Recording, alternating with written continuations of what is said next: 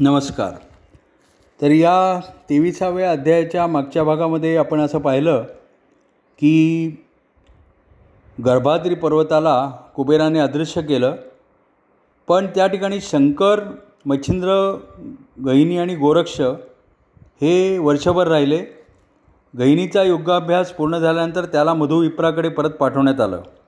आणि मग मच्छिंद्र आणि गोरक्ष यांनी शंकरांना अशी विनंती केली की हे आदिनाथ आपण या ठिकाणी अंश रूपाने राहा अशी आमची प्रार्थना आहे.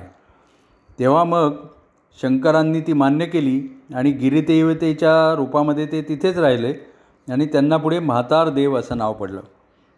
त्यानंतर आपलं पुढे ज्यावेळेला नाथांनी आपलं अवतार कार्य पूर्ण केलं त्यावेळेला त्या गर्भाद्री स्थानीच त्यांनी समाधी घेतली जे ते सोळाशे बत्तीस साली. तिथं मच्छिंद्र जालंधर कानिप गहिनी या सगळ्यांनी समाधी घेतली. पण नाथांना अंतर्ज्ञानाने हे माहिती होतं की पुढे इथे यवनांचं राज्य येणार आहे. म्हणून त्यांनी समाधीचे आकार कबरीसारखे करून घेतले होते. व पुढे औरंगजेब बादशाह ज्यावेळेला तिथे आला तेव्हा त्यांनी चौकशी केलीच या कबरी कोणाच्या आहेत? तेव्हा त्याला सांगितलं सांगण्यात आलं की फार वर्षांपूर्वी तुमच्या पूर्वजांच्या वेळी थोर थोर पीर इथे राहत होते. त्यांच्या आहेत. मग त्यांची नावं पण त्यांनी विचित्र ठेवली होती लोकांनी. त्यावेळेला एक कानिफ एक गहिनी एक मच्छिंद्र एक जालंधर अशी नावं ठेवली होती. तेव्हा मग औरंगजेबाने त्या कबरी उखडल्या नाहीत आणि त्यांची नावं मात्र त्यांनी बदलली. म्हणजे मच्छिंद्राचं नाव मायाबा कानिपाचे कानोबा जालंधराचे जानपीर आणि गहिनीचे गै गैबी अशी नावं ठेवली.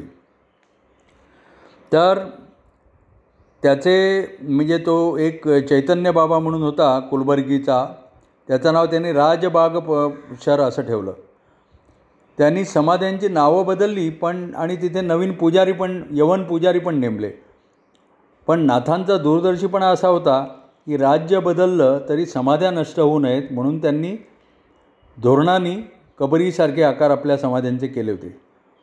मग त्या प गर्भाद्री पर्वतावरून सर्व देव परत गेले.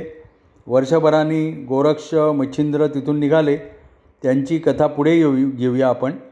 आणि त्या पर्वताच्या रक्षणासाठी गोरक्ष आणि मच्छिंद्र यांनी सात सचव्या ठेवल्या. या पुढे काय झालं ते आपण पुढच्या अध्यायामध्ये पाहू. नमस्कार. धन्यवाद.